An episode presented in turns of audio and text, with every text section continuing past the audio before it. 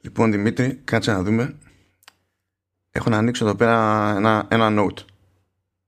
Θα σιγουρέψω ότι ανοίγω το σωστό note. Για πάμε. Λοιπόν, ε, spoiler. Είχαμε μιλήσει με το, με το Δημήτρη εκτός αέρα για κάποια πράγματα περί ανέμων και υδάτων κτλ. Και, και μέσα σε αυτά τα πράγματα ήταν κάτι πρώτες εντυπώσεις από τα Windows έντεκα. Και κατάλαβα ότι ήθελε πάρα πολύ να πει για, το, για, το, για τα Windows έντεκα ο Δημήτρης. Οπότε ευκαιρία είναι σε αυτό το show να γίνει αυτό το πράγμα σωστά. Mm-hmm. Οπότε ακριβώς, Δημήτρη, yeah. καλώς ήρθες yeah. ο πρώτος σου whatever. Ναι. Γιατί εντάξει τώρα δεν δε θα πήγαιναμε στο Command-S να μιλήσει για Windows. Δηλαδή είπαμε, έτσι με το αυτό σημείο κιόλας. Ναι, οπότε για, για, για δώσε έτσι μια πρώτη, πρώτη εντύπωση, γιατί σε πήρα. Σε, σε αισθάνθηκα μπριζωμένο, ρε παιδί μου. Ναι, είμαι πάρα πολύ στεναχωρημένος. Γιατί η όλη λογική είναι ότι τα Windows είναι χάλια και τα Mac, το macOS είναι ωραίο, ας πούμε. Είναι ωραιοπτικά. Και τώρα πάει να γίνει macOS το, το Windows, είναι δυνατόν. Είμαι εξωφρενών. Μα το χειρότερο πράγμα στα, στη Microsoft είναι ότι έχει φτάσει να, να εκπροσωπεί το. Ζήσει αρκετά για να δεις τον εαυτό σου να γίνει το κακός υπόθεσης. είναι, είναι αστείο αυτό το πράγμα, λέει, που συμβαίνει. Κατ' εξακολούθηση. Δηλαδή είναι τρομερό. Κάτι έχει κάνει ψηλό κύκλο και πάει να γίνει από την άλλη. Είναι, ξέρεις, πώς λέμε, τόσο δεξιός που ε, άρχισε να πιστεύει πράγματα που λέει αριστερά και του μπάλει. Κάτι τέτοιο. είναι, είναι, λίγο, είναι λίγο περίεργο. Αλλά εντάξει, τώρα για το αισθητικό κάτσε να δούμε μέχρι να έρθει η ώρα του. Αλλά να το δούμε εικοστή τέταρτη του μήνα, λέει και καλά. Ε. Κάτι τέτοιο νομίζω έχουν παρουσιάσει. εικοστή τέταρτη, εικοστή ενάτη, ναι, ναι, ναι, ναι, ναι. τι άλλο είναι. Θα δούμε. Η πιο, θα δούμε. Η, η, πιο, η πιο ωραία συζήτηση που γίνεται είναι ότι αν θα είναι free up, up, upgrade. Και είμαι σε φάση, αν δεν είναι free upgrade, εγώ ο ίδιος προσωπικά θα κάψω μπροστά σε live streaming το Xbox μου. Δηλαδή, αν, αν αναγκαστώ να πληρώσω. Καταρχάς, για νομικούς λόγους, έχω πληρώσει licenses στα Windows μηχανήματα που έχω. Καθαρά για νομικούς λόγους. Ε, αναφέρεται αυτό στον αέρα. Αλλά θα ήθελα να μην πληρώσω για τα Windows έντεκα, ας πούμε. Δηλαδή, καλό θα είναι να μην χρειαστεί να πληρώσω για καινούρια. Αν είναι να βάλω ένα νέο launcher στο, στα Windows δέκα, γίνεται, εντάξει. Θέλει δουλίτσα και ίσως να σου κολλάει λίγο. Αλλά τώρα για, για λίγο στρογγυλημένες άκρες, ας πούμε, στα παράθυρα και. Ένα ψευτο macOS feeling στο dock που όλα είναι στο κέντρο, λες και έχω tablet, ας πούμε. Δεν, ναι, εντάξει, τέλος πάντων. Εγώ αυτό που αποκομίζω από όλη αυτή την εξήγηση είναι ότι θέλει Series X αντί για Series S. Αυτό κατάλαβα. Κοίταξε, δεν θέλω Series X γιατί κάνει κακό στο περιβάλλον το Instant On. και, oh, oh, και στο Series S δηλαδή το έχω κλείσει. Ε, γιατί ναι, γιατί είναι και το Series S και οι πολλοί. Είναι και ολόκληρο μηχάνημα. Ναι, που το πας αυτό, είναι αλήθεια. Ε, ναι, ναι, ναι. Όπα, όπα. Αλλά δίπλα έχω το, το πι σι να τρέχει. Όπα, όπα. Κάτσε. Κάτσε. Γιατί δεν λες τόση ώρα κάτι. Έχω ανοίξει λάθος note. Α, όχι. Κάψαμε το θέμα για το whatever τώρα. Δηλαδή. Ωραίος φίλος. Ωραίος φίλος. Εντάξει, λοιπόν, θα κάνω ένα about face και θα αλλάξω θέμα με τη μία. Θα, θα αλλάξω θέμα με τη μία. Ε, πόσο φάνηκε η Kate Winslet στο Mare of Easttown του H B O? Σου μιλάω ειλικρινά. Έχω άγνωστες λέξεις, αλλά η πρώτη άγνωστη λέξη που έχω είναι η μεσαία. Η σειρά που ανέφερες. Θα σου πω όμως ότι ξέρω τι είναι Kate Winslet και τι είναι H B O. Okay. Ξέρεις τι είναι Kate, η Kate Winslet. Winslet. Η Kate Winslet μ' αρέσει. Γενικά. Πάλι για νομικούς λόγους, και αυτό πηγαίνει προς τη σύντροφό μου. Μ' αρέσει. Από μακριά, ρε παιδί μου, αυτή εκεί που είναι και εγώ που είμαι εδώ. Σε αυτή τη χιλιομετρική απόσταση που μας χωρίζει. Μ' αρέσει το H B O. Ε, τη σειρά δεν την έχω δει. Ξέρεις τι μ' αρέσει Οπό... πάρα πολύ. Για πες. Ξέρεις τι μ' αρέσει πάρα πολύ. Ε, το... Αυτό που αναφέρατε. Που πέταξε το τζακ από το, από το κουτσουρό. Ε, δεν ήταν κουτσουρό, ήταν πόρτα. Και χωράγανε. Αυτό το πράγμα, τέλος πάντων. Και χωράγανε και οι δύο. Και τα έχει πει και ο Αρχιμίδης γιατί χωράγανε εκεί δύο, κανονικά άντωση κτλ. Δεν τα λέω εγώ δηλαδή. Ε, αλλά μ' άρεσε πάρα πολύ το, η σειρά στο Apple τι βι για τη Ubisoft και καλά, ας πούμε. Που δεν είναι η Ubisoft, ξέρεις. Α, και ναι, αυτό είναι ναι, το Assassin's Creed. Ναι. Αλλά αυτό ήταν ωραίο. Απλά το Valhalla τώρα, εντάξει σου λέει. Κρίμα είναι. Εκεί δεν ήταν. Ναι, κρίμα είναι. Αλλά εκεί δεν ήταν η Kate Winslet. Θα της πήγαινε να είναι. Αλλά γενικά η Kate Winslet θα ήταν πολύ ωραία παντού. Κάτσε όμως. Και το H B O πάει ωραία. Κάτσε. Γιατί δεν. τότε πάλι γιατί κάνουμε αυτό το επεισόδιο, γιατί δεν έχεις προετοιμαστεί, γιατί σου είναι όλα άγνωστα και ξέρεις μόνο Kate Winslet και έιτς μπι ο? Γιατί, ε, κοίταξε να δεις. Για πρώτη φορά έβαλα να δω Φόρμουλα ένα σήμερα. Δεν είχα ξαναδεί καθόλου. Και επειδή έπαιζε ΕΡΤ, ρε παιδί μου, ξέρεις, εγώ κανονικά βλέπω πάρα πολύ με μπάσκετ, εν μπι έι, ποδόσφαιρο, όλα αυτά τα αθλήματα, ας πούμε. Και σε τράβηξε τώρα να κάνεις ένα πείραμα με εφ ένα επειδή άκουσες ότι έχει καλό cast. Ναι, ναι, ναι, ρε παιδί μου, εντάξει, είδα εκεί πέρα ότι κερδίζουν κάτι. Λέω, κερδίζει Mercedes, ποια είναι η Mercedes? Και ξέρεις, έβλεπα, εγώ θυμόμουν, ας πούμε, Σουμάχερ και τέτοια στη Ferrari που μου είχε πει ο πατέρας του, δηλαδή, εγώ δεν. Και σε κάποια φάση, ξέρω εγώ, γυρνάω, βλέπω, ας πούμε, και οπότε δεν, δεν πρόλαβα να προετοιμαστώ καθόλου. Δηλαδή, στο ρεύμα στον αέρα, ας πούμε, συγγνώμη, αλλά δεν, δεν έχω ετοιμάσει τίποτα. Απολύτως τίποτα. Τι, τι να κάνω, να ανοίξω άλλο note μέχρι να πετύχουμε κάτι, ξέρω εγώ. Λοιπόν, κάτσε. Ξέρω, κάτσε. Πες, προσπάθησε. Κόψε κάτι μετά στο μοντάζ, δεν ξέρω. Κάτσε, περίμενε. Δεν είχες, όταν ήσουν να. Όχι, πάλι εκτός αέρα το είχαμε πει αυτό. Δεν είχες πει ότι τώρα που έχουν περάσει μήνες με το MacBook Air στα χέρια, ήθελες να κάνεις μια επαναφορά στο, στο Command S για να εξηγήσεις πράγματα? Α, ναι, μπράβο, ορίστε, να το βρήκαμε. Αυτό Ωρα, το για αυτό... γιατί το ζω. Α, είσαι, είσαι προετοιμασμένος γι' αυτό. Ε, κάτσε τότε. Τότε σπάει το σερί. Κρίμα, κρίμα. Όχι, δεν είναι. Πρέπει να τριτώσει το κακό πρώτα. Κάτσε. Give me time. Give me time. Έχω κι άλλο note. Λοιπόν, Surprise Mechanics. Εσύ είναι Surprise Mechanics, αγαπητέ Δημήτρη Μπίζα? Ε, είναι gaming ορολογία. Νιώθω σαν να δίνω εξέταση τώρα προφορική στο μάθημα. Είναι gaming ορολογία. Ε, είναι, υπο, αποτελεί ε, term, terminology της, ε, των mechanics και υποδηλώνει έκπληξη. Ωραία, λοιπόν, κοίταξε. Αυτός είναι ένας τρόπος που, με τον οποίο επιχείρησε έτσι να χαρακτηρίσει και να περιγράψει την έννοια του loot box ι έι πριν από μήνες. Κάνεις πλάκα? Όχι, δεν κάνω καθόλου πλάκα. Αυτό είναι, είναι legit. Το, το είχε πει με straight face. Επειδή είχε κατηγορηθεί ότι και καλά χρησιμοποιεί πάρα πολύ loot boxes και με τρόπο που θυμίζουν τζόγο και τα λοιπά. Και λέει, όμως όχι, είναι μηχανισμός του gameplay. Είναι surprise mechanics. Τι είχε πει αυτό? Και επειδή τι, εγώ την πίστεψα, την πίστεψα την ι έι. Mm-hmm. Γιατί ρε παιδί μου, πάνω απ' όλα καλή προαίρεση. Έτσι, την πίστεψα.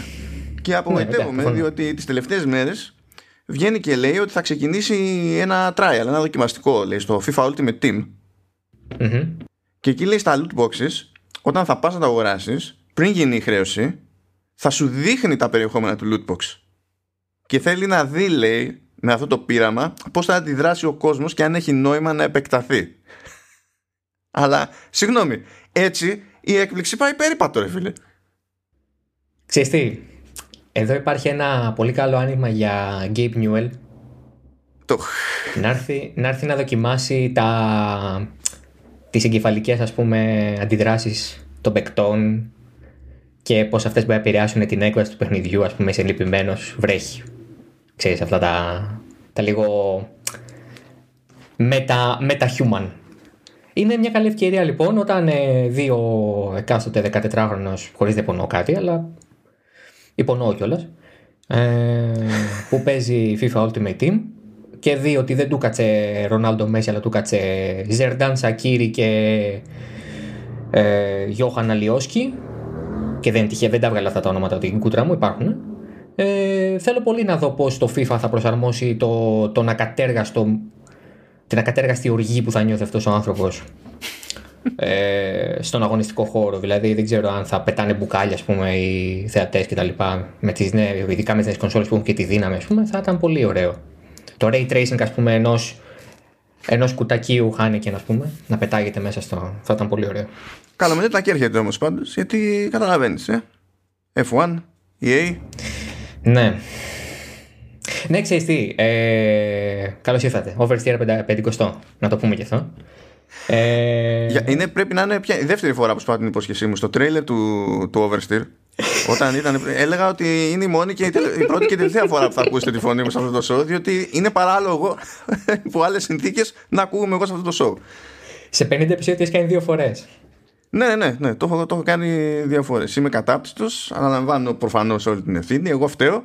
Τώρα, όποιος με ξέρει αρκετά καλά δεν εκπλήσεται από το κόνσεπτ ότι ο Βέζος είναι κλισέ αυτό. Ότι, ρε παιδί μου, αν φτάνουμε σε ένα level που απορούμε για το πού πηγαίνει η ευθύνη, άμα είναι κάπου εκεί γύρω ο Βέζος, ε, ο Βέζος τι. Οπότε εντάξει, έχω συνηθίσει, δεν είναι θέμα. Για προχώρα. Λοιπόν, καταρχάς, ε, αυτό που είπαμε για ι έι και εφ ουάν. Εγώ διατηρώ στεναρά τις ε, αντιστάσεις μου σε αυτό το deal. Ξέρω ότι έχει γίνει και ότι έχει πλέον περάσει, αλλά εγώ μέσα μου νιώθω ακόμα ότι οι Codemasters είναι το τελευταίο χειρό στην ε, βιομηχανία του racing designer. Ε, αλλά κοίταξε να δεις. Ε, το μεγάλο μου ζόρι εμένα με την ι έι και το παιχνίδι της εφ ένα είναι ότι έχει βγάλει ένα πακέτο με εννιά υποτίθεται μοναδικούς οδηγούς στην ιστορία του σπορ και έχει τα πολύ προβλεπέ ονόματα, έχει Σουμάχερ, έχει Σένα κτλ. Και μου έχουν βάλει και έναν οδηγό. Δηλαδή τώρα αυτό δεν το καταλάβεις εσύ, το καταλάβει ο, αυτοί που μας ακούνε και, και βλέπουν πραγματικά Formula ένα. Βάλανε τον Φελίπε Μάσα και τον Ντέιβιντ Κούλθαρντ. Δηλαδή, για πώς να στο πω ρε παιδί μου. Ε, τους ξέρω κι εγώ. Βάλανε, βάλανε ανθρώπους, ναι, βάλανε ανθρώπους που δεν έχουν πάρει πάνω από δεκατέσσερις νίκες στην καριέρα τους. Και τους βάλανε για legends και ειδικούς. Τελειώσανε οι legends. Δεν πήραν δικαιώματα να βάλουν κανέναν άλλον, ας πούμε. Πήγανε όχι, σε άλλες... θα βγει και το χρόνο παιχνίδι. Αυτό είναι το πρόβλημα. Δεν μπορείς να τα βάλεις τώρα μαζί. Ε, μη βάλεις δέκα, ρε φίλε. Βάλε τρεις, τέσσερις. Δηλαδή, μη μου ανοίγεις τόσο πολύ τις εναλλακτικές για να χωρέσεις μέσα και τα παρτάλια, ας πούμε. Συγγνώμη κιόλας, δηλαδή. Ναι, αλλά μετά σκάει το marketing και λέει ότι έχουμε legends. Να πούμε πόσους να βάλουμε. Να βάλουμε, ξέρω εγώ, τέσσερις. Όχι, τέσσερις είναι λίγοι. Να βάλουμε έξι. Δεν είναι, το, το έξι τώρα δεν, δεν, δεν, έχει, δεν έχει nice ring to it. Αν βάλουμε δέκα που είναι ωραίο στρογγυλό. Αυτό, αυτό είναι το επίπεδο της συζήτησης σε τέτοια θέματα. Μην περιμένεις δηλαδή περισσότερο. Ναι, εντάξει, έχω απογοητευτεί πάρα πολύ. Θα μάθουμε τώρα σε ένα μήνα παρακάτω την ενογή. Είδα τα πρώτα gameplay videos, καλά εντάξει, θα γελάσουμε. Αλλά ναι, γενικά με ι έι έχω μια σχέση love-hate. Γιατί έχω το Game Pass και έχω ι έι Play και έχω τσακιστεί να κατεβάζω ι έι Play, ας πούμε, περιεχόμενο. Α, ακούτε τώρα έτσι, έχεις κάλαμα γενικά με την ι έι, πληρώνει Game Pass και πηγαίνει ντουγρού κατευθείαν στους τίτλους του, του ι έι Play. Δηλαδή, ε, τι να κάνω, αφού βγάζουνε, βγάζουνε πολύ καλούς αθλητικούς τίτλους. Απλά δεν θα κάνουν τον Formula ένα. Ε, ορίστε, σε αυτό βασίζονται και αυτοί και στα παίρνουν και θα στα παίρνουν μέχρι να λιώσετε. Ah, λοιπόν, λοιπόν, ήρθε η ώρα να βάλω τα πόδια στην πλάτη. Γιατί έχω και άλλες δουλειές να κάνω, να σας αφήσω ήσυχους εδώ πέρα να τα πείτε, γιατί ήταν επεισοδιακός, ναι, ναι, λέει ο αγώνας. Έτσι, έτσι μου λέει ο Δημήτρης, εγώ δεν καταλαβαίνω από αυτά, δεν έχω ιδέα. Έτσι κι αλλιώς. Αλλά αφού ξέρεις, μπλέξαμε εκεί πέρα με την ι έι, mm-hmm. κράτα ρε παιδί μου κάτι στην άκρη, εκεί στο τέλος, να προσπαθήσεις να σκεφτείς κατά πόσο αυτό που έγινε στον επεισοδιακό αυτόν αγώνα ε, mm-hmm. είναι, είναι κάτι που μπορείς να πετύχεις ε, παίζοντας εφ ουάν. Είναι ένα σενάριο το οποίο είναι θεωρητικά εφικτό με τα όρια που μπορεί να έχει το έι άι, ας πούμε. Αν, αν πω σε αυτή τη συλλογιστική, αν πω σε αυτή τη συλλογιστική θα τελειώσει το επεισόδιο αύριο και το κακό είναι ότι πρέπει να το μοντάρεις εσύ. Εγώ δεν έχω κανένα πρόβλημα. Ναι, αυτό ξεχνάω. Αυτό είναι ένα θέμα. Οπότε, γεια. Γεια. Bye. Bye. Λοιπόν, Oversteer πενήντα για όλους εμάς τους υπόλοιπους. Ο Μάνος Βέζος που διατηρεί Command ο ες και Vertical Slice among other things είναι ο άνθρωπος ο οποίος ήρθε εδώ για να κάνει αυτό το μικρό hijack. Ήταν ένα μικρό έτσι ιδιαίτερο άνοιγμα για τα πενήντα επεισόδια. Πριν, πάμε στα, πριν συζητήσουμε τα, τα, τα των επεισοδίων Ε, και πριν πάμε σε όλο αυτό το επαιτειακό που θέλω να το αναφέρω πολύ λίγο, ε, να πω ότι ε, μπορείτε να ακούτε όπως και όλες οι εκπομπές ε, του Halftone έτσι και το Oversteer σε Spotify, Google Podcasts, Apple Podcasts και φυσικά στο halftone τελεία εφ εμ. Θυμίζω, Manos Vezos, Vertical Slice, Commando ο ες και ε, Showrunners, φυσικά Showrunners. Uh, οι τρεις εκπομπές στις οποίες συμμετέχει και εκείνος. Τώρα για τα πενήντα τα δικά μας, για τα πενήντα του Oversteer, ε, στην ουσία είναι σχεδόν ένας χρόνος, έτσι, με κάποιες εξαιρέσεις.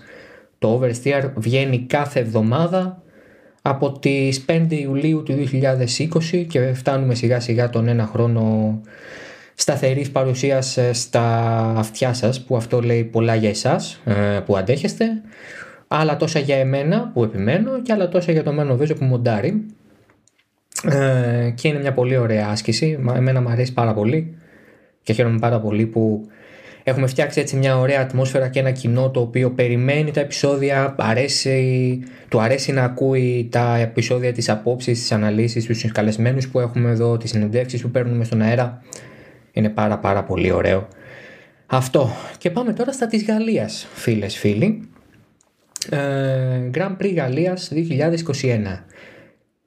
Ε, μια ας πούμε πρώτη, πώς να το πω, ε, ένας καλός ας πούμε υπότιτλος θα ήταν το δέκατο Grand Prix στο οποίο, στην ιστορία, στο οποίο τερμάτισαν όλοι όσοι πήραν κίνηση. Είναι το δέκατο Grand Prix στην ιστορία του σπορ. Έχουμε ξεπεράσει τα χίλια προπολού και μόλις το δέκατο στην ιστορία που τερματίζουν και οι είκοσι. Συνήθως αυτό σημαίνει και ψιλοβαρικούς αγώνες, γιατί όταν έχουν τερματίσει όλοι υποδηλώνεται ασφαλέστατα ότι δεν είχαμε ούτε safety car ε, λόγω κάποιας εγκατάλειψης, ούτε διακοπή αγώνα, ούτε, ούτε πραγματικά κάποια κίτρινη σημαία που να περιπλέξει λίγο τα πράγματα ή ένα virtual safety car. Δεν είχαμε απολύτως τίποτα, πράγματι ούτε κίτρινη σημαία νομίζω δεν είχαμε την Κυριακή στο Πολυρικάρ, και αυτό είναι κάτι το οποίο εμένα προσωπικά με ξενίζει αφάνταστα, αλλά απ' την άλλη σκέφτομαι ότι το Πολυρικάρ είναι ένα χανές πράγμα με απίστευτα ρανοφέρειας, οπότε πάλι δεν πολύ εκπλήσωμαι. Παρ' όλα αυτά δεν βγάζει νόημα ο αγώνας αυτός να έχει τερματίσει, να έχει ολοκληρωθεί με δέκα με είκοσι είκοσι. Αυτά που γίνανε όμως μπροστά είναι ακόμα πιο ενδιαφέροντα και νομίζω ότι έχουν τη δικιά τους σημασία υπό ένα πρίσμα όχι μόνο κλειστό και συγκεκριμένο στον αγώνα του, του Πολυρικάρα, αλλά με σαφείς προεκτάσεις σε όλη τη χρονιά και σε αυτό που έρχεται. Καταρχάς, με το τέλος του αγώνα του Πολυρικάρα έχουμε συμπληρώσει το ένα τρίτο της σεζόν. Έτσι, ήταν ο έβδομος αγώνας. Ακόμα και στο σενάριο των είκοσι δύο είκοσι τρία αγώνων, το τρία επτά είκοσι ένα είναι πάρα πολύ κοντά. Είναι πολύ πιθανό να έχουμε ακόμα και είκοσι ένα αγώνες, δηλαδή αν πάμε για ακύρωση κάποιου ακόμη και δεν αντικατασταθεί. Οπότε μπορεί να είμαστε όντως στο ένα τρίτο. Και τι ένα τρίτο ήταν αυτό. Δεν ξέρω αν τα νούμερα σας λένε κάτι ή τέλος πάντων αν τα εμπιστεύεστε σε σταθερή βάση, αλλά αυτή είναι μία από τις πιο κλειστές χρονιές ξεκινώντας το πρωτάθλημα, και κάποτε το επτά αγώνες θα ήταν το μέσον της σεζόν, κακά τα ψέματα, γιατί δεν πάνε πάρα πολλά χρόνια από τότε που η σεζόν κρατούσαν δεκαπέντε δεκαέξι αγώνες το πολύ, αλλά πλέον είναι το ένα τρίτο. Και μετά το ένα τρίτο έχουμε τον Max Verstappen πρώτο με εκατόν τριάντα ένα βαθμούς και τον Lewis Hamilton δεύτερο με εκατόν δεκαεννέα. Η διαφορά αυτή των δώδεκα βαθμών έχει προέλθει μετά από ένα τρομερό πάρε δώσε τάσλ ε, απόλυτη σε όλη τη χρονιά. Έχουμε τον Lewis Hamilton ο οποίος έχει πάρει την νίκη σε τρεις αγώνες και τον Max Verstappen που στη Γαλλία πήρε και αυτό στην τρίτη του φετινή νίκη. Την άλλη νίκη φυσικά την πήρε ο Sergio Pérez στον Μπακού πριν από δύο εβδομάδες. Έχουμε τα πρώτα βάθρα ε, νέων οδηγών με τις ομάδες τους. Ασφαλώς ο Pérez με την Red Bull πήρε το πρώτο του βάθρο μαζί με την νίκη του στον Μπακού, ανέβηκε ξανά και στο Paul Ricard. Και ασφαλέστατα ο Sebastian Vettel στον Μπακού με την Aston Martin και ο Carlos Sainz στο Μονακό με τη Ferrari ανέβηκαν για πρώτη φορά στο βάθρο με τις νέες τους ομάδες. Είναι μια χρονιά που μπορείς να καταλάβεις πολλά και από το κατασκευαστών. Η Red Bull είναι πρώτη με σαφή διαφορά από την Mercedes με διακόσιους δεκαπέντε βαθμούς, η Αυστριακή εκατόν εβδομήντα οκτώ, η Γερμανή. Πολύ καλή εικόνα της και, και η εικόνα μάλλον της McLaren με τη Ferrari που παραμένουν κοντά πλέον. Η McLaren βέβαια έχει ξεπροβάλει περισσότερο μετά το καταστροφικό όπως εξελίχθηκε για τη Ferrari Paul Ricard, θα τα συζητήσουμε και αυτά. Είναι μια χρονιά που τα, τα έχει όλα. Ακόμα και αν ο πρωταθλητής, οδηγός και η πρωταθλήτρια ομάδα είναι αυτοί που ξέρουμε και αυτοί που έχουμε στο μυαλό μας και αυτοί που πιστεύουμε ότι είναι κάθε φορά και θα είναι για πάντα οι Mercedes και ο Hamilton φυσικά, θα το έχουν παλέψει τόσο πολύ, θα έχουν φτάσει σε αυτό το επίπεδο ε, απόδοσης που νομίζω ότι δεν θα μπορεί κανείς να τους πει ότι δεν το αξίζανε. Από την άλλη, αν ο Χάμιλτον ιτηθεί από τον Verstappen και η Red Bull νικήσει τη Mercedes, θα μιλάμε για το κορυφαίο πρωτάθλημα στην ιστορία της υβριδικής εποχής για τη Φόρμουλα ένα. Και αυτό ενδεχομένως θα το πούμε και στην κατάληξη την προβλεπόμενη, αν θέλετε, δηλαδή στο double της Mercedes, αλλά αν το double το κάνει η Red Bull ή αν έστω πάρει το πρωτάθλημα των οδηγών η Red Bull με τον Verstappen, θα μιλάμε για, για μια πάρα πολύ ξεχωριστή χρονιά. Γιατί δεν είναι σαφές, νομίζω, το πόσο δύσκολο είναι να κερδίσεις μια ομάδα που κυριαρχεί και το κάνει με πιστικό τρόπο, χωρίς να έχουν αλλάξει ριζικά οι κανονισμοί. Στην πραγματικότητα κινούμαστε με τα ίδια μονοθέσια που είχαμε από το δεκαεννιά, με κάποιες διαφοροποιήσεις, όπως ήταν η φετινή για την μείωση κάπως της κάθε της δύναμης και ούτω καθεξής. Οπότε αυτό από μόνο του λέει πολλά για τη φετινή χρονιά, η οποία είναι ικανή να μας δώσει και μας έχει δώσει ήδη και πιστεύω θα μας δίνει και μέχρι το φινάλι της αγώνες ενδιαφέροντες και ανατρεπτικούς. Ένας τέτοιος ήταν και στη Γαλλία και κακά τα ψέματα, το ξαναλέω, δεν νομίζω το περίμενε κανείς αυτό. Η Γαλλία παραδοσιακά είναι πολύ δύσκολη στα προσπεράσματα. Θυμίζω το δεκαεννιά είδαμε μόλις είκοσι πέντε προσπεράσματα on track.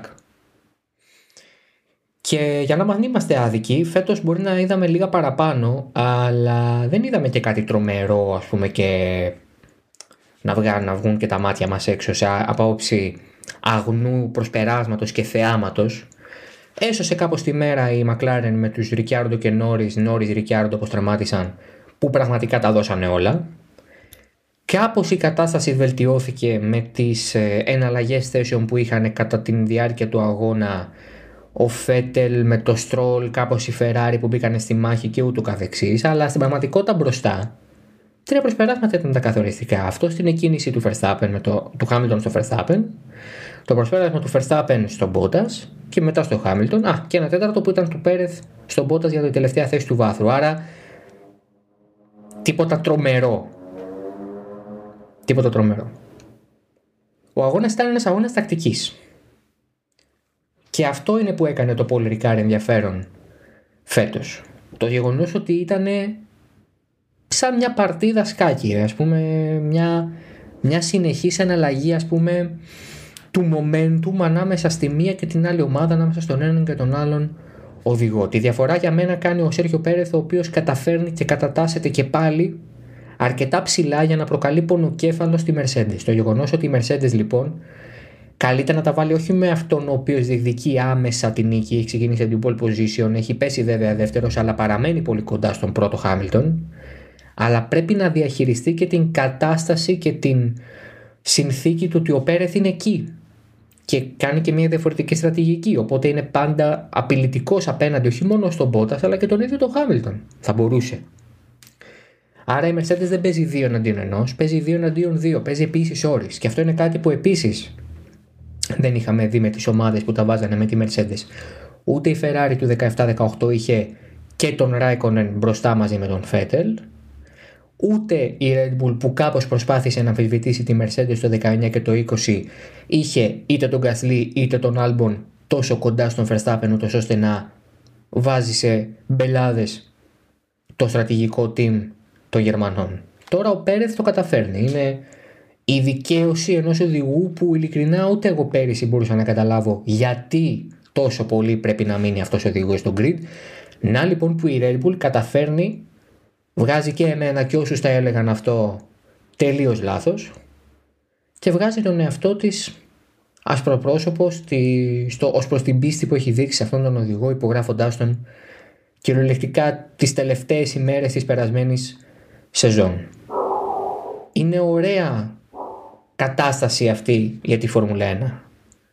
Ο Verstappen λοιπόν καταφέρνει, παίρνει την pole position το Σάββατο, κατεβαίνει την Κυριακή να τρέξει, χάνει την, την πρώτη θέση στην εκκίνηση μετά το λαθάκι που έκανε πηγαίνοντας για τη στροφή ένα προς δύο, εκεί κάπου στη μέση του Σικέιν. Πέφτει λοιπόν δεύτερος, αλλά παραμένει κοντά στο Χάμιλτον και αποφασίζει ότι μαζί με την ομάδα του ότι το Undercut πλέον περνάει στα χέρια τους.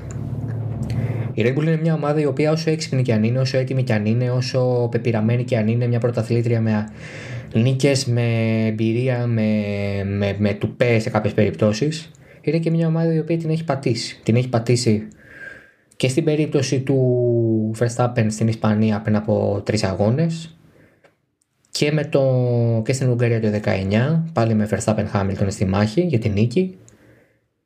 Και κάποιες στιγμές την έχει πατήσει και σε πιο μικρά, έτσι, πεδία μαχών, η αλήθεια είναι. Είναι μια ομάδα η οποία έχει κάνει λάθη στρατηγικά. Ενδεχομένως από το φόβο της λοιπόν και από την προσπάθειά της να καλυφθεί από κάτι που ενδεχομένως να μην υπήρχε καν εκεί, από ένα δηλαδή φόβο φάντασμα λίγο, πάει να δοκιμάσει το undercut. Συγγνώμη, πάει να κάνει το δεύτερο pit stop με τον Hamilton. Γιατί το undercut, αυτό ήθελα να πω, το undercut ήταν σωστό. Το undercut ήταν μια απόλυτα λελογισμένη κίνηση και απολύτως σωστή τελικώς, γιατί ήταν πάρα πολύ δυνατό σαν λογική στρατηγική. Δηλαδή ο οδηγός που βρίσκεται πίσω σου, ο οδηγός που βρίσκεται συγγνώμη, πίσω από τον άλλον που κυνηγάει, σε αυτή την περίπτωση δηλαδή ο Verstappen που κυνηγούσε το Hamilton να μπει πρώτος, ωστόσο βγαίνοντας στο outlap να πιέσει και όταν μπει ο μπροστά, δηλαδή ο Hamilton, να τον περάσει, όπερ και γένετο. Αυτή η λογική λοιπόν της στρατηγικής, διότι αυτό είναι το undercut, ε, δούλευε πάρα πολύ στο Πολ Ρικάρντο. Ήταν αυτό που λέμε πανίσχυρη. Ήταν game changer. Ο Leclerc έτσι κέρδισε τρεις θέσεις. Ασχέτως τι έγινε μετά. Ο Leclerc κέρδισε τρεις θέσεις. Άρα, πού τραβάμε τη γραμμή σε σχέση με το πού είναι το ρίσκο και πού όχι για την Red Bull? Νομίζω το ρίσκο το πήρε στο δεύτερο stop. Τη δεύτερη αλλαγή θα μπορούσε να μην γίνει. Θα μπορούσε ο Verstappen να εκμεταλλευτεί το γεγονός ότι και πολύ γρήγορη ήταν η Red Bull στην ευθεία, πράγμα για το οποίο πρέπει να πιστώσουμε και να δώσουμε μάλλον τα συγχαρητήρια στη Honda για αυτό, και στο κλειστό κομμάτι ήταν σταθερά ταχύτερος του Hamilton. Άρα έστω και οριακά είναι πολύ πιθανό ότι θα μπορούσε να τον κρατήσει μέχρι το φινάλε και να πάει για την τρίτη του νίκη και να διευρύνει το βαθμολογικό του προβάδισμα έναντι του αντιπάλου του. Αλλά όχι. Ήταν μπροστά, ήταν μόλις δυόμισι δευτερόλεπτα μπροστά, ήταν μικρή η διαφορά, είχε φτάσει και στα επτά και στα έξι δέκατα, αλλά μετά ο Χάμιλτον του είπανε να μειώσει λίγο το ρυθμό του για να φυλάξει λίγο τα ελαστικά και το μονοθέσιο, να μην πιέζει τόσο πολύ πίσω από το βρώμικο αέρα της Red Bull του Verstappen. Και σε αυτό το πεδίο της μάχης η Red Bull αποφασίζει να τραβήξει μια κανονιά από το πουθενά, φωνάζει μέσα τον Verstappen και εκεί λέμε οκ, okay, θα απαντήσει η Mercedes, θα απαντήσει, δεν μπορεί να μην απαντήσει. Δεν γίνεται να μην απαντήσει. Πώς θα τα μην απαντήσει? Θα βρεθεί ευάλωτη. Και δεν απάντησε. Δεν απάντησε ούτε στον επόμενο γύρο, ούτε στο μεθεπόμενο. Ναι, και εκεί καταλάβαμε ότι δεν υπάρχει περίπτωση να μπει ούτε ο Χάμιλτον ούτε ο Verstappen στα box για δεύτερο stop. Όλη η πρόβλεψη της Πιρέλη ήταν ότι ο αγώνας έβγαινε και με ένα stop. Αλλά η φθορά ήταν μεγαλύτερη από το προβλεπόμενο. Δεν περίμενα να είναι τόσο μεγάλη φθορά στη, την Κυριακή, γιατί η αλήθεια είναι ότι ήταν και πολύ πιο χαμηλές θερμοκρασίες, οπότε όντως δεν έβγαζε νόημα η φθορά να είναι σε υψηλά επίπεδα. Α, και από την άλλη η, η Red Bull είναι αυτό που λέμε ότι όταν έχεις καεί από το χυλό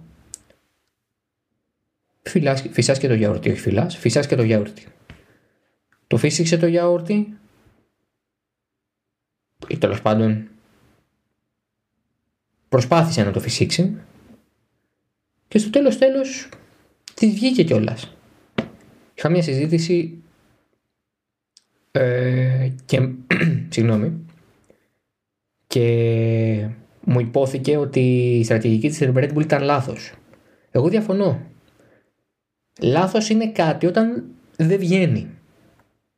Η Red Bull πήρε ρίσκο. Αχρίαστο ενδεχομένως, ρίσκο, αλλά όχι λάθος. Γιατί της βγήκε. Δεν ήταν τυχερή. Δεν χτύπησε ο Χάμιλτον με κάποιον και πέρασε ο Verstappen. Δεν έκανε ένα τραγικό λάθος ο Χάμιλτον κάπου. Έχασε τρία δευτερόλεπτα και ο Verstappen τον έπιασε. Δεν έσκασε το λάθος του Χάμιλτον πουθενά. Για να του βγει ένα ρίσκο τελείως λανθασμένο του Verstappen και να πάρει την νίκη και με λίγη δόση τύχης. Όχι, ο Verstappen το δούλεψε. Ο Verstappen και η Red Bull είχαν το ρυθμό για να το πάνε εκεί. Και είναι πολύ μεγάλη η αυτοπεποίθηση που πρέπει να, που πρέπει να έχεις στο μονοθέσιο, στον οδηγό και στην ομάδα σου για να πάρεις αυτό το ρίσκο και να πεις ναι, θα μου βγει. Θα το κάνω να μου βγει. Πιστεύω ότι αυτός είναι ο τρόπος που θα κερδίσω τον αγώνα σήμερα. Θα το πάω μέχρι τέλους και θα μου βγει. Ε, και του βγήκε. Δηλαδή αυτό που έγραψα στο Twitter είναι ότι το έκανε ο διαλυμένος μπάσταρδος. Το έκανε. Δηλαδή δεν το πίστευα όταν έβλεπα ότι το έκανε. Είχα γράψει ότι ο Χάμιλτον θα κερδίσει και θα το αξίζει. Και μετά από πέντε λεπτά ο Verstappen τον περνάει. Δεν το, δεν το βλέπαμε να γίνεται. Επί το κλίμα ανάμεσα σε εμάς, στο κοινό, στους δημοσιογράφους, στους θεατές. Δηλαδή και εμείς όταν βλέπουμε τον αγώνα, δεν ε, το ζούμε αλλιώς από εσάς. Που απλά κοιτάτε και παρακολουθείτε και είστε θεατές ή είστε φαν. Απλά εμείς κάποιες φορές αποστασιοποιούμαστε από το οπαδικό, ή αν θέλετε, αν ο Χάμιλτον σήμερα κέρδιζε. Ε, την Κυριακή, μάλλον κέρδιζε σήμερα, γιατί γράφουμε Κυριακή βράδυ προφανώς. Ε, αν ο Χάμιλτον κέρδιζε στο Πολ Ρικάρ το Verstappen, θα, για μένα θα ήταν το ίδιο με το να κέρδιζε και ο Verstappen, γιατί δεν έχω κάποια, κάποιο συναισθηματικό δέσιμο. Αλλά ενθουσιάστηκα τόσο πολύ με το Verstappen, δεν το περίμενα. Του βγήκε. Του βγήκε. Είναι τρομερό. Δεν, είναι, δεν έχουμε συνηθίσει κυριαρχικές εμφανίσεις στη Φόρμουλα ένα τα τελευταία οκτώ χρόνια που να μην είναι Mercedes. Και αυτό δημιουργεί ένα κλίμα ενδεχομένως επίπλασης εφορίας, γιατί υπάρχουν άνθρωποι οι οποίοι ε, προέρχονται από ετερόκλητα σχήματα της Φόρμουλα ένα. Υπάρχουν άνθρωποι οι οποίοι είναι τυφόζοι ε, ή απλά αντι-Mercedes, συγγνώμη, ή αντι-Hamilton και χαίρονται με την νίκη του Verstappen. Δηλαδή δεν έχω δει. Είναι σαν τους Έλληνες που χαίρονται με την νίκη της Πορτογαλίας, επειδή τους είχαμε κερδίσει στο Euro το τέσσερα. Δηλαδή είναι αυτό το. Δεν ψεύω, δεν κατηγορώ κανέναν. Δεν κατηγορώ, ούτε εμένα μου αρέσει η Πορτογαλία. Αλλά έχει πολύ πλάκα το, το σκηνικό που έχει δημιουργηθεί. Και είναι τρομερό. Σκεφτόμουν, ας πούμε, εντάξει, σκεφτόμαι πάρα πολύ μακριά, σκεφτόμαι χρόνια μπροστά, αλλά σκέφτομαι ότι αν ο Verstappen φέτος ανοίγει μια δυναστεία. Έτσι. Αν ο Verstappen και η Red Bull το, το είκοσι ένα είναι η δυναστεία τους που ξεκινάει. Δεν μπορώ να πιστέψω ότι θα διαβάζουμε και για αυτούς σε τέσσερα χρόνια από τώρα. Έτσι, δηλαδή είναι τρομερό το, το πόσο εύκολα μπορεί να μεταστραφεί το κλίμα κατά ή υπέρ ενός συνδυασμού. Και δηλαδή το, εμένα το μεγάλο μου παράδειγμα σε αυτό είναι το πόσο ο Vettel τώρα ξαφνικά έχει γίνει ένας από τους πιο αγαπητούς οδηγούς στη Φόρμουλα ένα, ενώ το δύο χιλιάδες δεκατρία και ειδικά το δύο χιλιάδες έντεκα που είχε κερδίσει και πάρα πολύ εύκολα το πρωτάθλημα, όχι πως δεν το έκανε αυτό και το δύο χιλιάδες δεκατρία, αλλά το δύο χιλιάδες έντεκα ήταν και μόλις το δεύτερο, ε, ο κόσμος δεν τον άτυχε, δεν μπορούσε να τον βλέπει. Αλαζόνα τον κατέβαζε, κακομαθημένο τον κατέβαζε, αλαζόνα τον ανέβαζε μάλλον, κακομαθημένο τον κατέβαζε. Υπάρχουν και αυτά, έτσι να τα λέμε, υπάρχουν και αυτά. Anyway, δεν είναι αυτός, το, αυτός, αυτό, αυτό το, αυτός ο στόχος του σημερινού podcast να κάνει μαθήματα ιστορίας. Για να κλείσουμε λοιπόν το πακέτο Verstappen Χάμιλτον ε, και την νίκη, είναι για μένα, για να σταχυολογήσουμε λίγο τους παράγοντες, είναι τρεις. Η Red Bull είναι το καλύτερο μονοθέσιο, έχει το καλύτερο μονοθέσιο, έχει τον καλύτερο νούμερο δύο οδηγό αυτή τη στιγμή στον grid που είναι ο Sergio Pérez.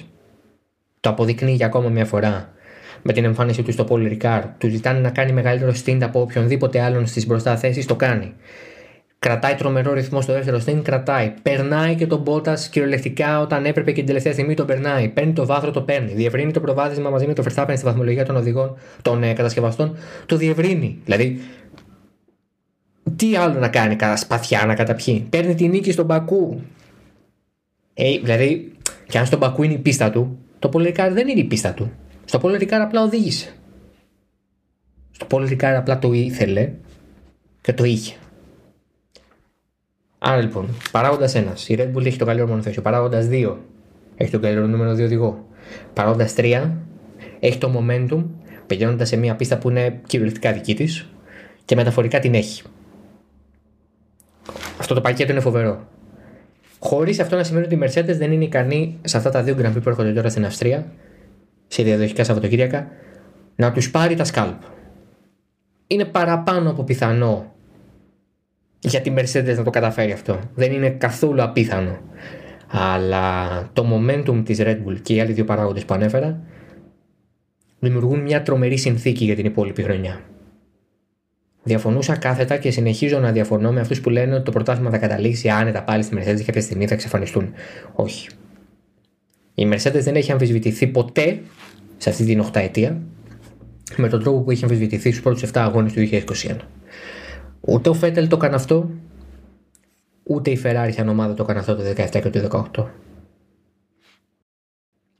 Και αυτή είναι μια... ένας καλός ιονός για το ότι τουλάχιστον, όποια και αν είναι κατάληξη, εγώ πιστεύω ότι είναι ανοιχτά και τα δύο ενδεχόμενα. Δεν πιστεύω ότι υπάρχει κάτι που να γίνεται πιο εύκολα από τη μία από την άλλη πλευρά. Πιστεύω ότι έχει γύρει κάπως τώρα η πλάστιγκα στην πλευρά της Red Bull, άρα... αλλά αυτό είναι τελείως θέμα momentum. Επειδή λοιπόν κρατάω και τα δύο πεδία ανοιχτά, θεωρώ ότι όποιος και να το πάρει, και το είπα και στην αρχή και το επαναλαμβάνω τώρα για να κλείσω, όποιος και να το πάρει, ε, θα έχουμε δει την καλύτερη σεζόν στην ευρυδική εποχή. Και θα το αξίζει εκατόν πενήντα τοις εκατό. Πάμε στο midfield. Η McLaren ήταν η καλύτερη ομάδα μετά τις δύο πρώτες και αυτό λέει πολλά για το ψέμα που είναι οι κατατακτήριες κάποιες φορές φέτος. Η Ferrari τελειώνει το, τελειώνει το τριήμερο χωρίς βαθμό, ενώ οι κατατακτήριες ήταν και οι δύο στη δεκάδα. Το ξαναπώ. Η Ferrari τελειώνει το τριήμερο χωρίς βαθμό, ενώ οι κατατακτήριες ήταν και οι δύο στη δεκάδα. Δεν τους βόλεψε καθόλου η... το μπροστά μέρος. Ούτε τον Verstappen, ούτε τον Sainz, με συγχωρείτε, σε, περί... σε καμία περίπτωση ούτε τον Leclerc. Ούτε λίγο. Δηλαδή ο Leclerc νομίζω σε αυτό το τριήμερο δεν έχει περάσει χειρότερα με τη φετινή Ferrari. Δεν έχει περάσει χειρότερα. Πάρα πάρα πολύ μεγάλο το graining των ελαστικών. Ο Leclerc τερμάτισε δέκατος έκτος, ο Sainz δέκατος. Αλλά μην μιλάμε για τους ηττημένους. Ας μιλήσουμε για τους νικητές. McLaren. Κάνει μετριοκακές κατατακτήριες. Έχει χαμηλά και τους δύο οδηγούς στη δεκάδα και μετά παίρνει την πέμπτη έκτη θέση. Δεν υπάρχουν αυτά. Όσο ο Ρικιάρντο καθάριζε, ο Νόρις σκούπιζε. Και μετά αλλάξανε και θέσεις. Δεν, δεν έχω ξαναδεί τέτοια συλλογική εμφάνιση από δύο teammate τα τελευταία κάποια χρόνια. Να περνάνε μαζί, να, περνά, να τους δουλέψει και να περνάνε μαζί. Άνοιγε το δρόμο ο Ρικιάρντο που ήταν μπροστά από τον Νόρις μετά την εκκίνηση. Σκούπιζε από πίσω ο Νόρις. Ε, ο ένας έβαζε σφουγγαρίσα και ο άλλος έβαζε σκούπα. Τους χάρηκα. Το λέω ειλικρινά ότι τους χάρηκα. Και χάρηκα πάρα πολύ για τον Ρικιάρντο, ο οποίος επιτέλους θυμίζει Ντάνιελ Ρικιάρντο τέλος πάντων. Δηλαδή θυμίζει έναν άνθρωπο που έχει πάρει και εφτά νίκες στη Φόρμουλα ένα. Και πόσα βάθρα. Είναι ένας οδηγός ο οποίος πράγματι φαίνεται ότι και μετά τη Ρενό το είδαμε και τώρα και τη McLaren ότι δυσκολεύεται στα νέα μονοθέσια, ενώ δεν μας το είχε δείξει αυτό το δεκατέσσερα όταν πάτησε για πρώτη φορά πόδι στη μεγάλη ομάδα της Red Bull και κέρδισε και τρεις αγώνες εκείνη τη χρονιά. Αλλά όταν αλλάζει η ομάδα μετά, μάλλον τις δύο τελευταίες φορές που άλλαξε ομάδα, πρώτα στη Ρενό και τώρα στη McLaren, έχει δυσκολευτεί. Να λοιπόν που στη Γαλλία είπε παρόν. Είπε ένα χειρότατο παρόν, δηλαδή δεν, δεν είναι απλά ότι ήρθε. Ήρθε, καλά, έκατσε. Πήρε οκτώ βαθμούς, ο Νόρις πήρε δέκα. Πάρα πάρα πολύ καλή εμφάνιση. Για μένα ο Ρικιάρντο το είπε πολύ ωραία, δεν έφυγα ποτέ. Απλά δεν μπορούσε να κάνει αυτά που ήξερε ότι πρέπει να κάνει για να πάει, για να πάει γρήγορα. Τι θέλω να πω. Ο Ρικιάρντο έχει ένα πολύ συγκεκριμένο στυλ οδήγησης, μια, μια πολύ συγκεκριμένη νοοτροπία γύρω από την οδήγηση της Φόρμουλα, ενός μονοθεσίου Φόρμουλα ένα. Hard on the brakes, fast on the gas. Θα μου πεις, το πρωτότυπο είναι? Όχι. Απλά ο τρόπος που εφαρμόζει αυτό το στυλ του στα μονοθεσιά του είναι ιδιαίτερος, είναι ιδιότροπος. Του αρέσει να φρενάρει αργά και να μην αφήνει προοδευτικά το γκάζι, το φρένο, συγγνώμη, το πόδι από το φρένο. Περισσότεροι οδηγοί φρενάρουν και όσο σταματάει η περίοδος εισπαίδησης, τόσο αφήνουν το γκάζι προοδευτικά. Ξέρω αν καταλαβαίνετε τι εννοώ. Δηλαδή, πατάς full το γκάζι για να επιβραδύνεις γρήγορα και μετά σχεδόν, σχεδόν γρήγορα, σχεδόν άμεσα μάλλον, πολύ γρήγορα, αφήνεις το πεντάλ του φρένου και εκτονώνεις έτσι την. Την, ε, την επιβράδυνσή σου για να στρίψεις και να επιταχύνεις. Ο Ρικιάρντο είναι γκρακ γκρακ, είναι φρένο γκάζι. Αυτό το πράγμα για να το καταφέρεις από μονοθέσιο σε μονοθέσιο που έχει διαφορετικά διαφορετικό στήσιμο, διαφορετικό κέντρο βάρους, διαφορετική λογική, άλλο στήσιμο σαν αρτήσεις, ε, ακόμα και διαφορετικές στήσεις στο πεντάλ του φρένου και του γκαζιού. Όλα αυτά θέλουν χρόνο. Και αυτά είναι που κάνανε το Ρικιάρντο να δυσκολεύεται. Τώρα που ήταν σε μια πίστα, έχοντας λοιπόν την εμπειρία των προηγούμενων έξι αγώνων και όντας σε μια πίστα ανοιχτή, μεγάλη, που δεν φοβάσαι ότι το λάθος θα σου κοστίσει, μπορεί να κάνεις ένα λάθος και να πας σε ευθεία και να μην χτυπήσεις πουθενά. Αυτό σου δίνει την αυτοπεποίθηση να οδηγήσεις όπως ξέρεις να οδηγήσεις. Και ο Ρικιάρντο την Κυριακή προσέφερε το καλύτερο θέαμα που έχει προσφέρει φέτος. Προσπέρναγε, προσπερνούσε μάλλον, είχε πάρα πολύ καλό ρυθμό. Παρά λίγο να βγει και driver of the day, αλλά φυσικά το πήρε ο εξαιρετικός Max Verstappen. Εγώ τον ψήφισα φυσικά το Ricciardo, γιατί μου αρέσει να ψηφίζω αυτούς που δεν κερδίζουν. Δικό μου πρόβλημα, δεν ψέχω κάποιον, δεν λέω ότι είναι, όποιος το κάνει είναι χαζός. Είναι δικό μου ζήτημα. Μ' αρέσει να βλέπω ποιον δεν έχει, ποιος δεν έχει πάει καν βάθρο, ιδανικά. Και από εκεί και κάτω να βλέπω ποιος μου άρεσε περισσότερο. Και πιστεύω ότι ο Ricciardo θα μπορούσε να είναι driver of the day αν δεν υπήρχε αυτός ο Verstappen. Καταλαβαίνω γιατί βγήκε ο Verstappen driver of the day. Και με αυτή την εμφάνιση λέει καλησπέρα. Χαίρομαι πολύ που ήρθατε στο The Ricciardo Show. Τα ξαναλέμε σε μια εβδομάδα. Συνεχίζοντας το midfield, είμαι απόλυτα ικανοποιημένος και σχεδόν εντυπωσιασμένος από τη Aston Martin. Κάνανε πάρα πολύ κακές κατατακτήριες. Να θυμίσω ότι ο Vettel ξεκίναγε δωδέκατος και ο Stroll πολύ κοντά στις τελευταίες θέσεις, γιατί δεν μπόρεσε να βελτιώσει την επίδοσή του μετά την κόκκινη σημαία στο κιου ένα του Schumacher, του Mick Schumacher. Με πάρα πολύ κακό ρυθμό την Παρασκευή, φαίνονταν ότι είναι στο πουθενά, με το ζόρι μέσα στην δεκαπεντάδα ας πούμε, και πήραν διπλούς βαθμούς. Πήραν ο Vettel την ένατη και ο Stroll την δέκατη θέση. Πήγανε στην αντίστροφη λογική από αυτή που πήγαν κάποιοι άλλοι. Κάποιοι πήγανε στο Undercut. Οι οδηγοί της Aston Martin, όντας με τη σκληρή γόμα, πήγανε όσο πιο μακριά μπορούσαν να πάνε. Όσο περισσότερο γινόταν, και όταν βγήκαν είχαν κερδίσει πάρα πάρα πολύ έδαφος. Εποφελήθηκαν από το γεγονός ότι οι Ferrari χάθηκαν από τον ορίζοντα μετά το δεύτερο, μετά μάλλον το stop. Είχαν πάρα πολύ graining, ο Leclerc έπρεπε να ξανακάνει stop και ξανά.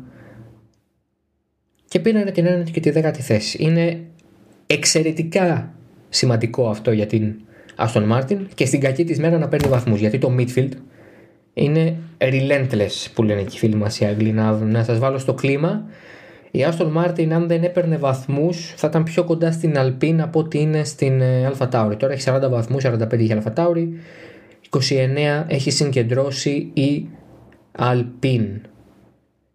Μιας και αναφέραμε AlphaTauri και Alpine, νομίζω συνέχισαν από εκεί που μας είχαν αφήσει το Σάββατο. Είναι νομίζω οι μόνες ομάδες στο midfield που περίπου αυτό που κάνανε στις κατατακτήριες το επανέλαβαν και στον αγώνα. Αλόνσο κατάφερε και βαθμολογήθηκε με τέσσερις βαθμούς για την όγδοη θέση. Ο Γκασλί από πάνω του έβδομος, πολύ καλός αγώνας και για τον Γάλλο. Ο Οκόν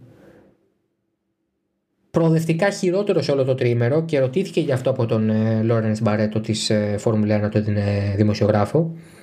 Και λέει ότι πρέπει να το κοιτάξουμε όντως, γιατί έχανα πολύ χρόνο σε κάθε session. Δηλαδή πράγματι από το εφ πι ένα μέχρι και τις κατακτήρες είχε πέσει και στον αγώνα έμεινε και εκτός δεκάδας. Είναι κάπως ανησυχητικό αυτό, ε, και στον αγώνα της πατρίδας του και στον πρώτο του αγώνα μετά την ανανέωση συμβολαίου του. Θεωρώ ότι θα το ξαναβρει.